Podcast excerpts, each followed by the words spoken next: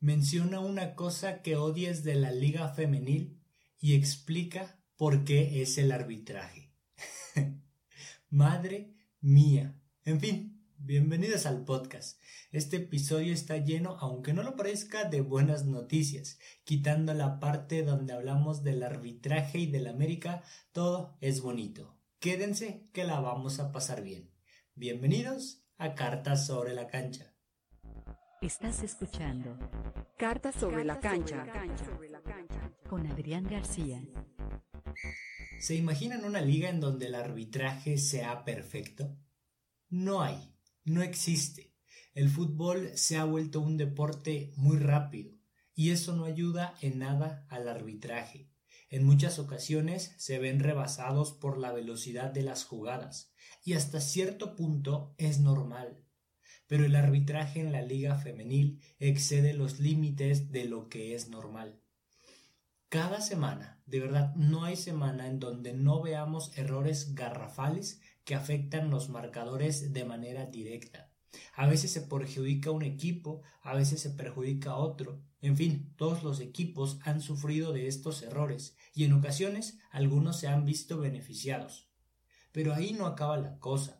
Lo peor de todo es que nadie hace nada para mejorar. El VAR está a años luz de llegar a la liga femenil. Y aunque llegara el día de mañana, no resolvería absolutamente nada. El problema es de fondo, no es un problema superficial.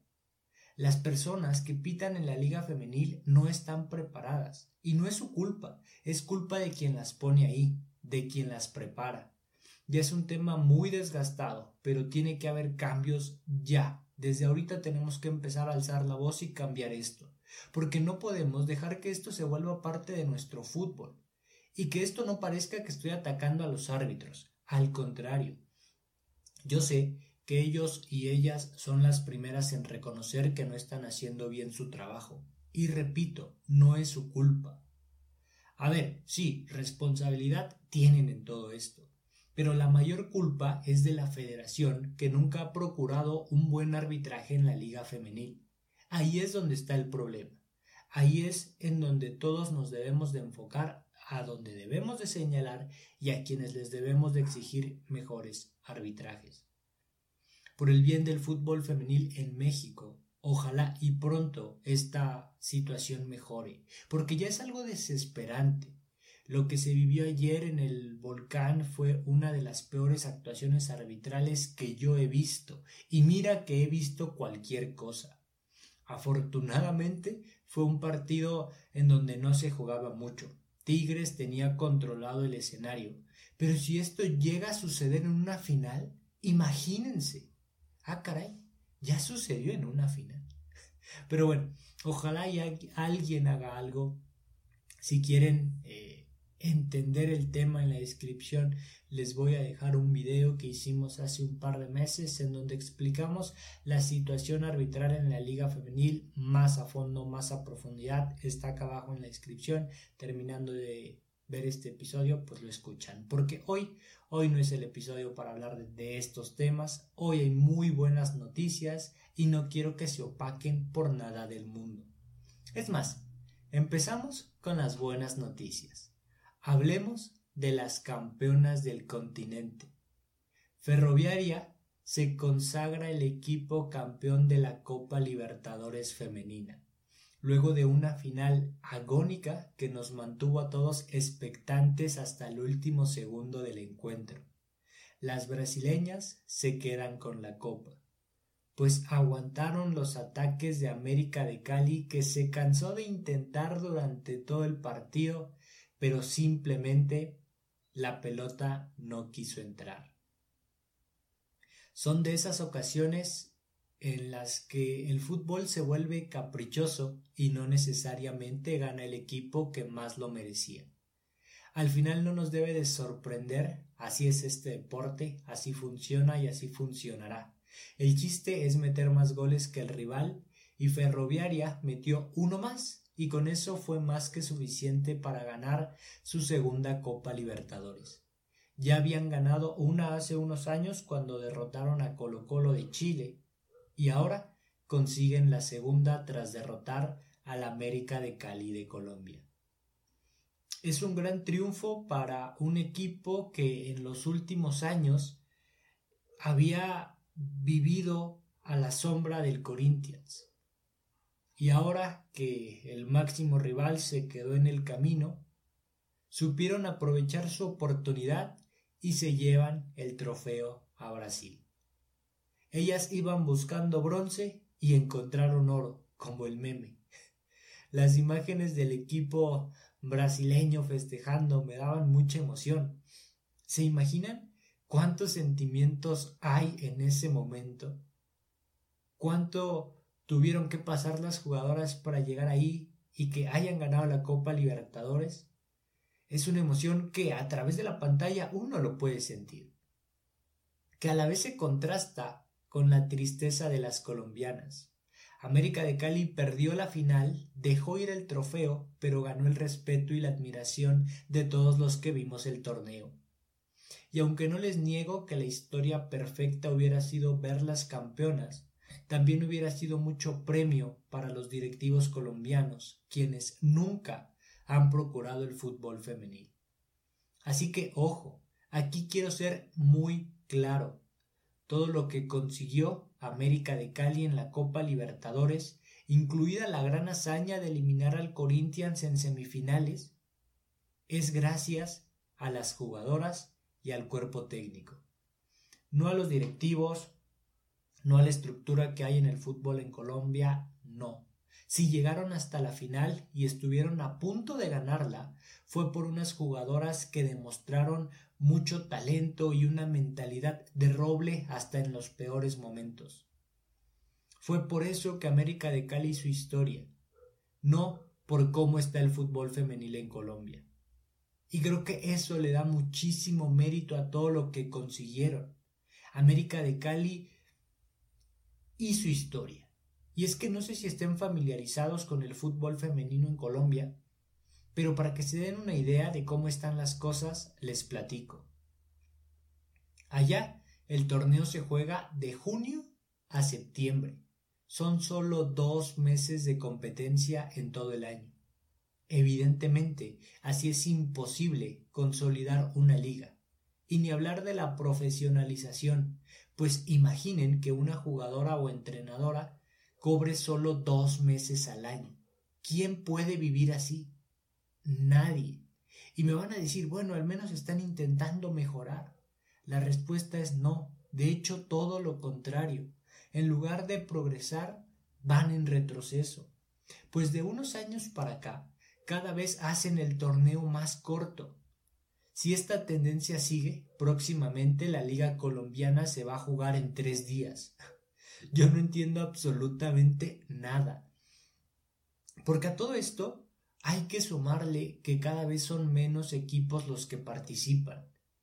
En el 2020, el año anterior, fueron solo tres equipos. Y solo estamos hablando de la organización, pero también hay que tomar en cuenta estos pequeños detalles que terminan haciendo la diferencia.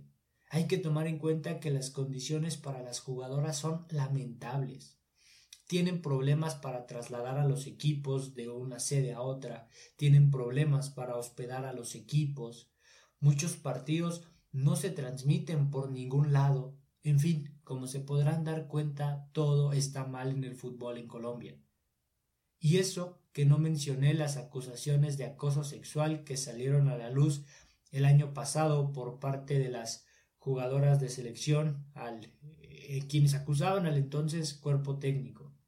Ya estamos hablando de palabras mayores, de cosas mucho más importantes.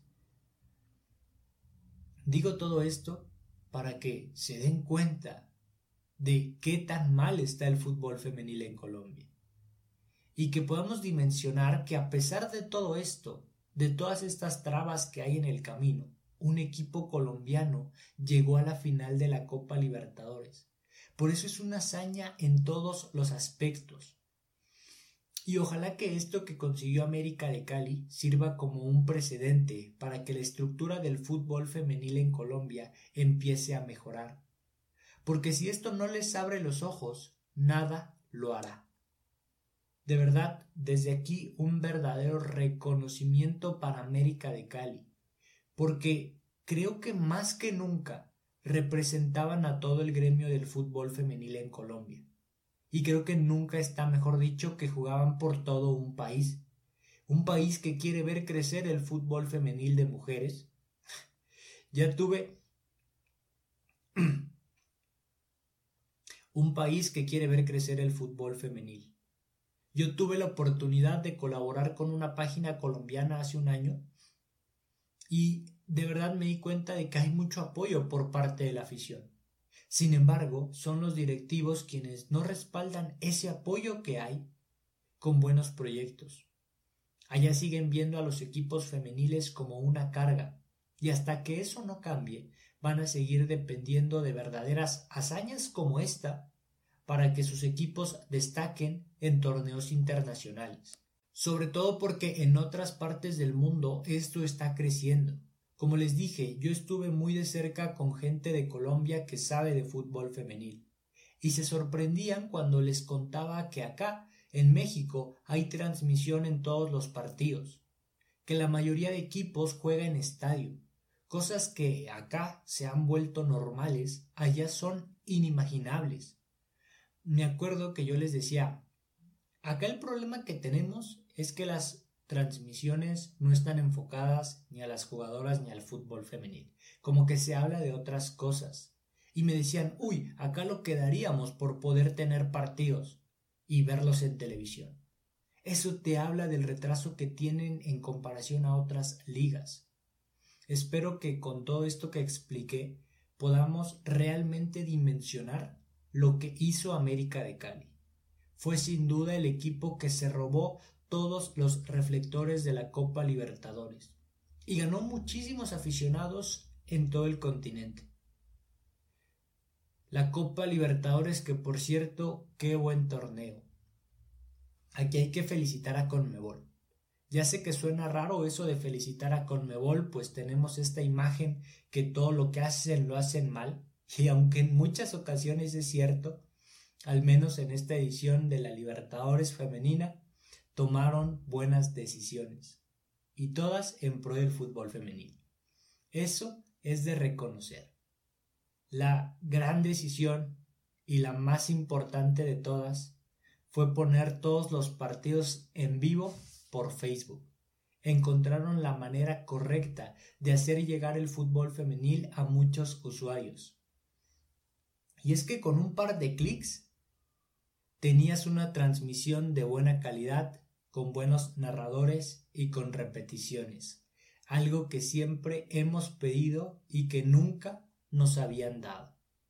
En general hubo un muy buen manejo de redes sociales. En Twitter veías resúmenes de los partidos, incluso había una dinámica en donde podías votar en directo por la MVP del encuentro, algo muy innovador. En Instagram subían fotos muy buenas con muy buena calidad. Después de los partidos daban mucha información de valor. De verdad, muchas felicitaciones a todas las personas que estuvieron ahí dándolo todo. Se agradece el esfuerzo que hicieron para acercar el fútbol femenil a un público nuevo. Y yo creo que la satisfacción, más allá de que yo las felicite en un podcast, es saber que su estrategia funcionó el público hizo de la edición 2020 la más vista de todas las ediciones de la Copa Libertadores. Se rompieron varios récords de audiencia. La misma Conmebol compartió las cifras y son muy buenas. Solo en la fase de grupos había sido vista por 15 millones de personas a lo largo de todo el continente. El partido que más vistas registró fue el Boca Juniors en contra de Santiago Morning con más de medio millón de personas conectadas viendo el partido por Facebook. Medio millón de personas, para que luego vengan a decir que el fútbol femenino no vende. Ese discurso nunca ha sido válido, y menos en Sudamérica, por favor, allá se consume fútbol hasta por las orejas. Allá viven y respiran fútbol todos los días y el fútbol de mujeres sí les interesa. El tema está en que lo hagan visible y accesible para todos. Y cuando haces un buen trabajo, tienes este tipo de resultados. Y todos felices, Conmebol feliz porque sus transmisiones la rompieron. Los aficionados felices porque tenemos en dónde ver los partidos sin necesidad de entrar a links extraños donde entres y tu computadora ya descargó 23 virus. Todos felices, los patrocinadores, las jugadoras. Yo estoy feliz. Esta felicidad refleja los buenos números de la Copa Libertadores, que cada vez va tomando más importancia. Se empiezan a gestar rivalidades, hazañas, momentos inolvidables. Y de eso se trata, de que sean las jugadoras quienes escriban su propia historia en este torneo.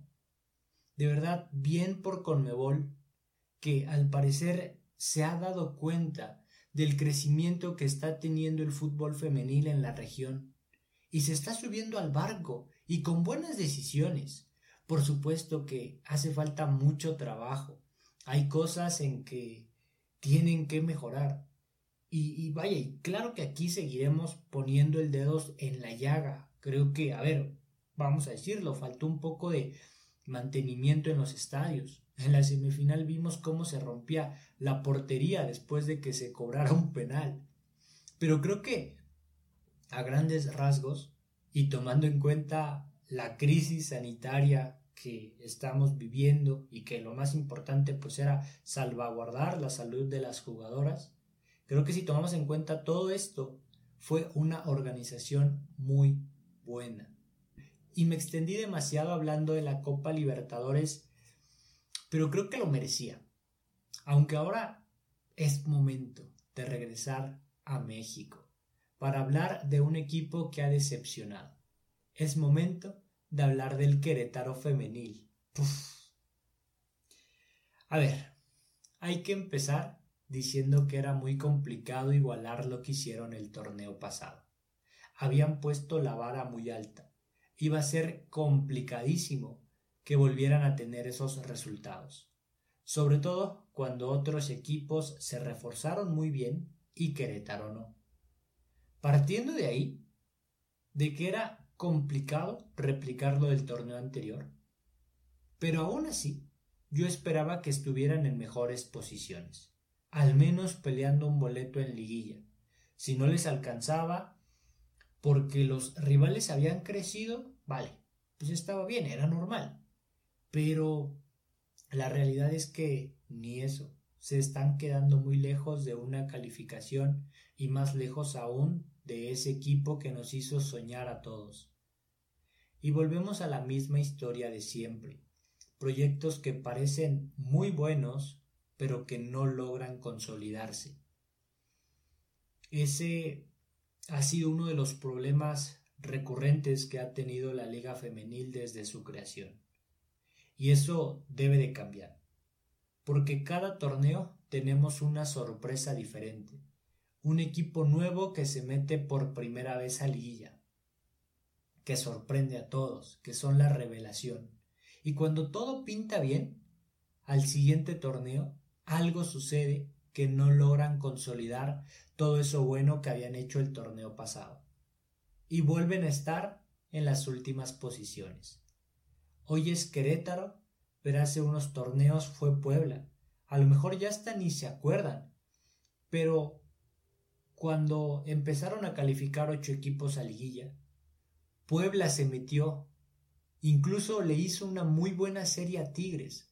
Y de ese equipo no queda absolutamente nada. Otro caso idéntico fue el de León. ¿Se acuerdan? León ya jugó una liguilla. ¿Y qué pasó? Basta con ver dónde está hoy en día para darse cuenta qué fue lo que pasó. Algo muy similar pasó con Cholas, que de la mano de Carla Rossi se metieron a liguilla. Igual fueron la gran revelación del torneo y a la siguiente temporada el equipo se cayó a pedazos. Y otra vez estaba en las últimas posiciones de la tabla. Ahora parece que Querétaro va por ese camino. Ojo, a ver, si bien no cayó en picada, como los casos que acabo de mencionar, si notas un bajón de un torneo a otro, que no se entiende. Porque una cosa es que no estés en el mismo nivel que el torneo anterior, Y pues a ver, a lo mejor tú mantienes tu nivel y no te alcanza porque los otros equipos se reforzaron. Vale, es normal. Pero que ni siquiera estés cerca de tu nivel, eso es lo más preocupante. Ahora, ojo, están en el momento indicado para corregir el camino. Este torneo ya no les va a alcanzar, pero sí están a tiempo de cerrar de la mejor manera posible y encarar el siguiente con el objetivo de regresar a liguilla. Es un gran plantel, de eso no cabe la menor duda, pero tienen que haber cambios, un par de refuerzos, y este equipo va a cambiar por completo. Yo iría por una defensa, por una central y por una jugadora que le ayude a Liz Rodríguez en la ofensiva. Solo eso, porque las bases están ahí. Tienen a la directora técnica indicada para llevarlas a lo más alto. Así que ojalá y la directiva también ponga de su parte. Se vienen grandes cambios muy importantes para el equipo femenil. De cara al futuro, van a hacer cambios importantes en toda su estructura empezando por un cambio de sede. Van a dejar de jugar en la corregidora para empezar a jugar en otro lugar. No se espanten, no van a jugar en donde entrenan. No se van a mudar al lugar en donde están entrenando diario. Se van a mudar al Estadio Olímpico de la Alameda, un recinto que tiene mucha historia en Querétaro. Yo a veces pasaba por ahí y me preguntaba, van a remodelar esto, ¿qué van a hacer? Y ahora todo tiene sentido. Como les acabo de decir, va a ser un estadio remodelado. Es un estadio muy pequeño, pero no es malo. Tiene todas las condiciones para que las jugadoras estén cómodas en su nueva casa y van a tener vestidores nuevos exclusivos para ellas. La cancha fue cambiada por completo y ahora tiene un césped de primer nivel. Hay palcos para las televisoras y como dije es un estadio con mucha historia al que le invirtieron muchísimo dinero y está quedando muy bonito. Lo único malo es su capacidad, pues pasamos de la corregidora que tiene una capacidad de 33 mil personas a este que solo le caben 4 mil personas. Es una gran diferencia. Y aunque yo sea fan de los estadios pequeños, creo que aquí sí están exagerando un poquito. El día que Querétaro Femenil llegue a una final o, dispute un partido muy importante en liguilla, el estadio se va a quedar muy pequeño, pero muy pequeño. Quitando eso, dejando eso a un lado, me gusta la decisión porque está pensada. Hay una estrategia detrás y el tiempo le ha dado la razón a estas estrategias en la liga. Ahí está Pumas, criticábamos demasiado y con justa razón, pero ahora ya tienen redes sociales propias, ya juegan en el estadio, tienen un proyecto decente. Es tiempo de, confiar en esos proyectos. Así que por ahora le vamos a dar la razón a esta decisión de la directiva de Querétaro. Y justo hablando de estadios, hay que hablar de Pumas femenil. Y su mudanza por ahora definitiva a CEU. Y digo por ahora porque en un rato vamos a platicar de eso. Pero bueno, hay que hablar y disfrutar al equipo de mujeres jugando en el mítico estadio de CEU.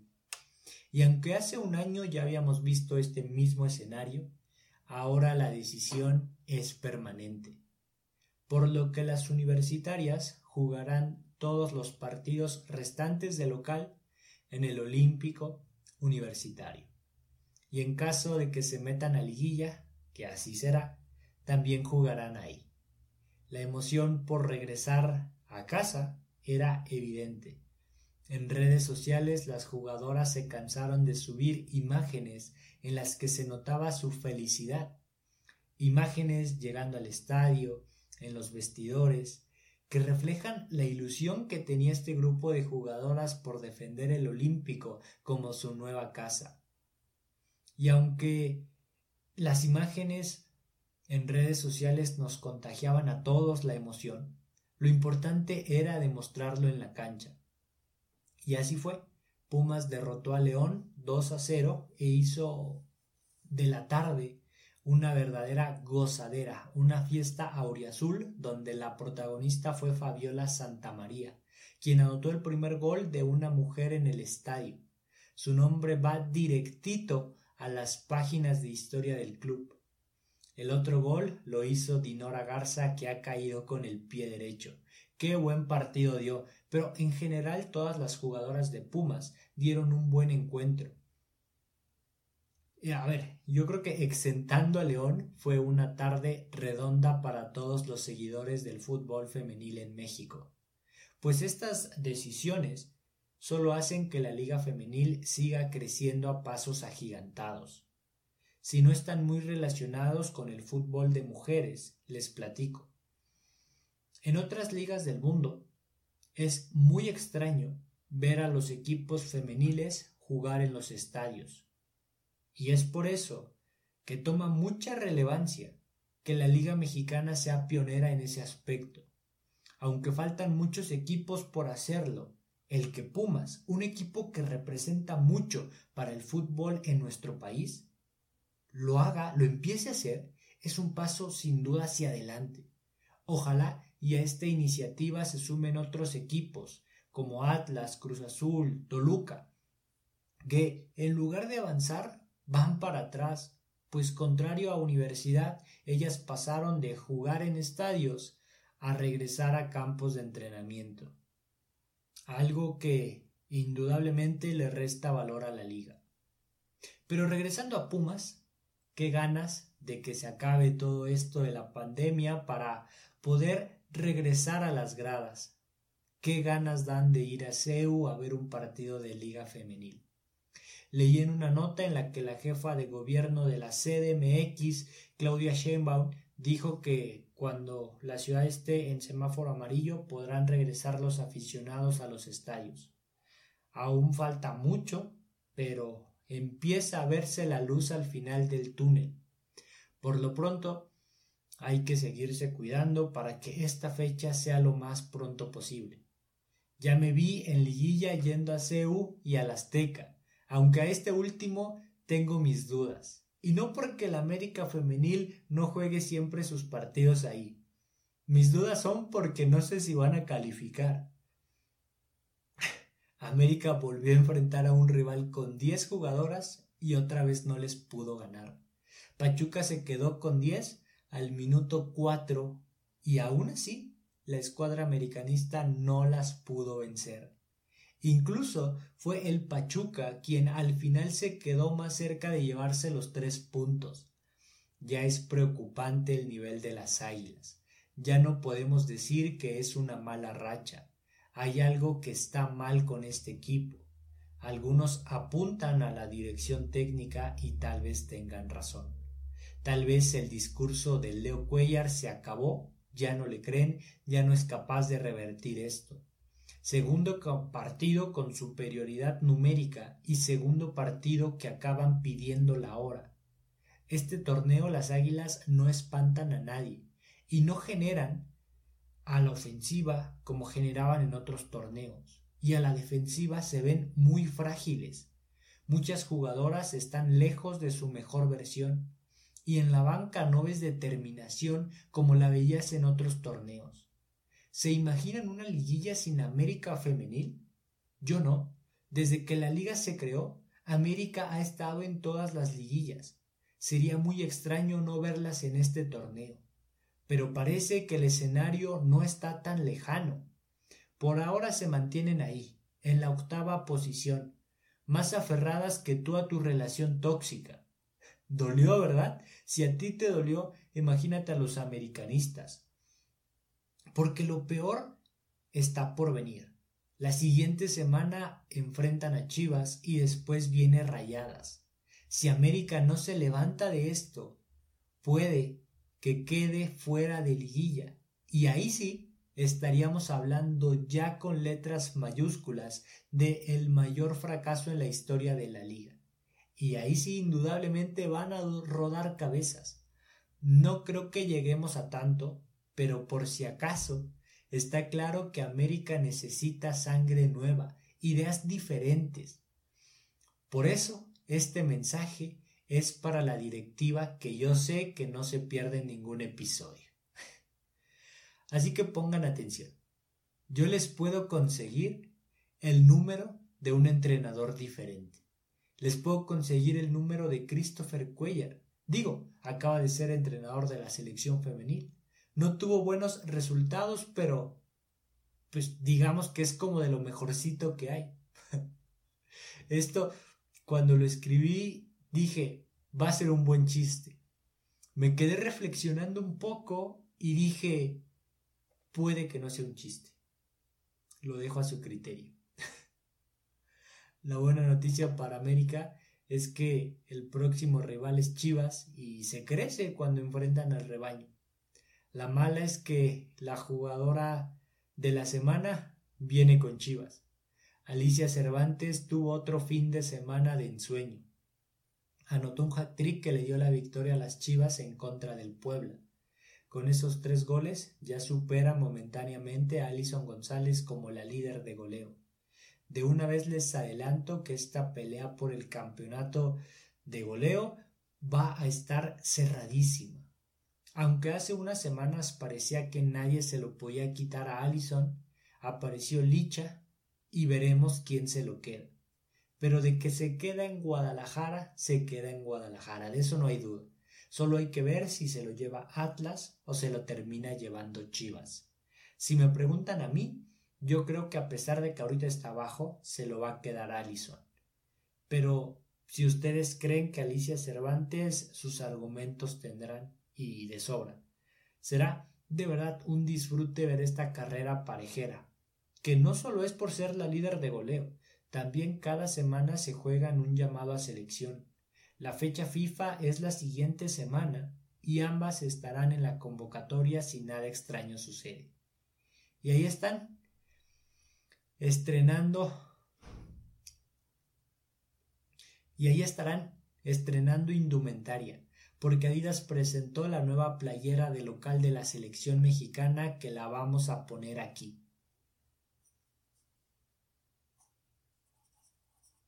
A ver, vamos en orden.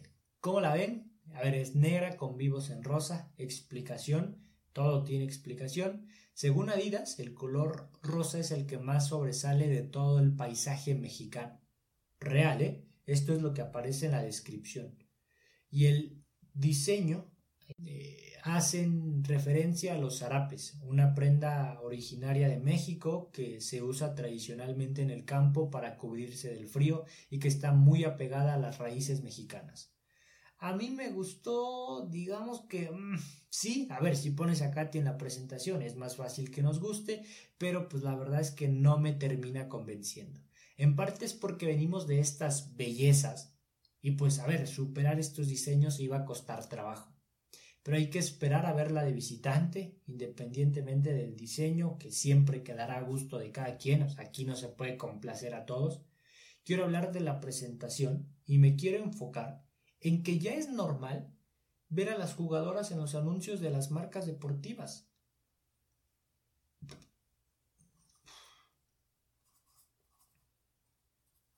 La realidad es que ya no sorprendió a nadie ver a Katy en la presentación de la playera. Ya lo vemos como algo normal. En Colombia y en Argentina también lanzaron su nuevo jersey y también en sus lanzamientos hubo jugadoras.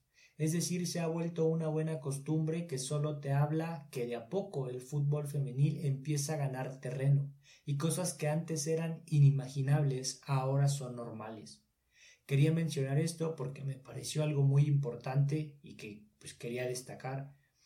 Pero, en fin, si quieren comprar esta playera tendrá un precio de 1499 para mujer y 1699 para hombre se espera que la selección femenil la estrene en su gira europea.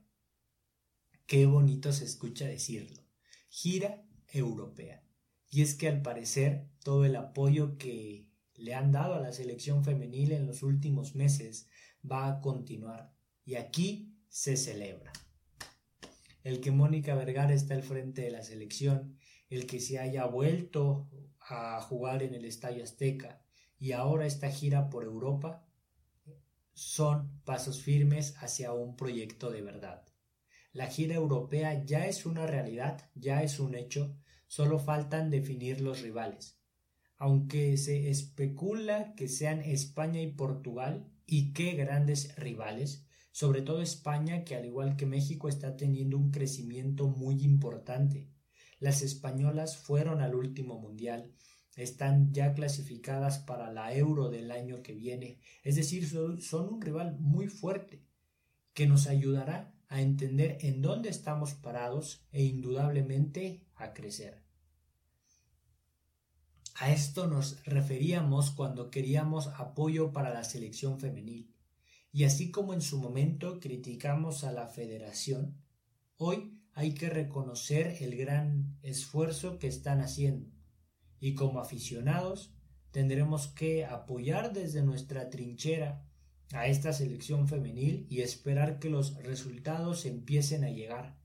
Que me queda claro con esta generación y con una directora técnica como Mónica Vergara al frente, es cuestión de tiempo para empezar a ver un progreso. Estos partidos se jugarán del 5 al 13 de abril. Seguro habrá transmisión, pero ya en su momento tocará platicar a detalle de todo esto. Por lo pronto, a esperar la convocatoria y a disfrutar de la jornada 13. Yo creo que quitando la América, pero en general se habló de estadios, transmisiones, récords, y para terminar con la misma energía con la que lo empezamos, escuchen esto. La liga inglesa acaba de firmar un contrato multimillonario con Sky Sports y con la cadena de BBC Deportes para transmitir los partidos de la FA Women's Super League, es decir, la Liga de Mujeres. Evidentemente, como buenos ingleses, no revelaron la cifra exacta, pero se habla que estas cadenas desembolsaron millones de euros para poder transmitir los partidos de la Liga Femenil durante los próximos tres años.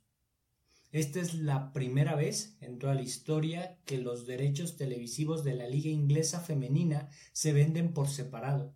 Antes iban anexados al contrato de los hombres, pero no más. A partir de ahora Parte de los ingresos se distribuirán en los equipos del campeonato femenino para ayudar a su desarrollo. Estos acuerdos reflejan la creciente popularidad del fútbol femenino y con una liga cada vez más accesible y con más lugares para ver los partidos, habrá más oportunidades para inspirar a la próxima generación de jóvenes que buscan jugar al fútbol profesional. Esto tendrá un impacto enormemente positivo en el desarrollo del juego y marca un cambio en las percepciones.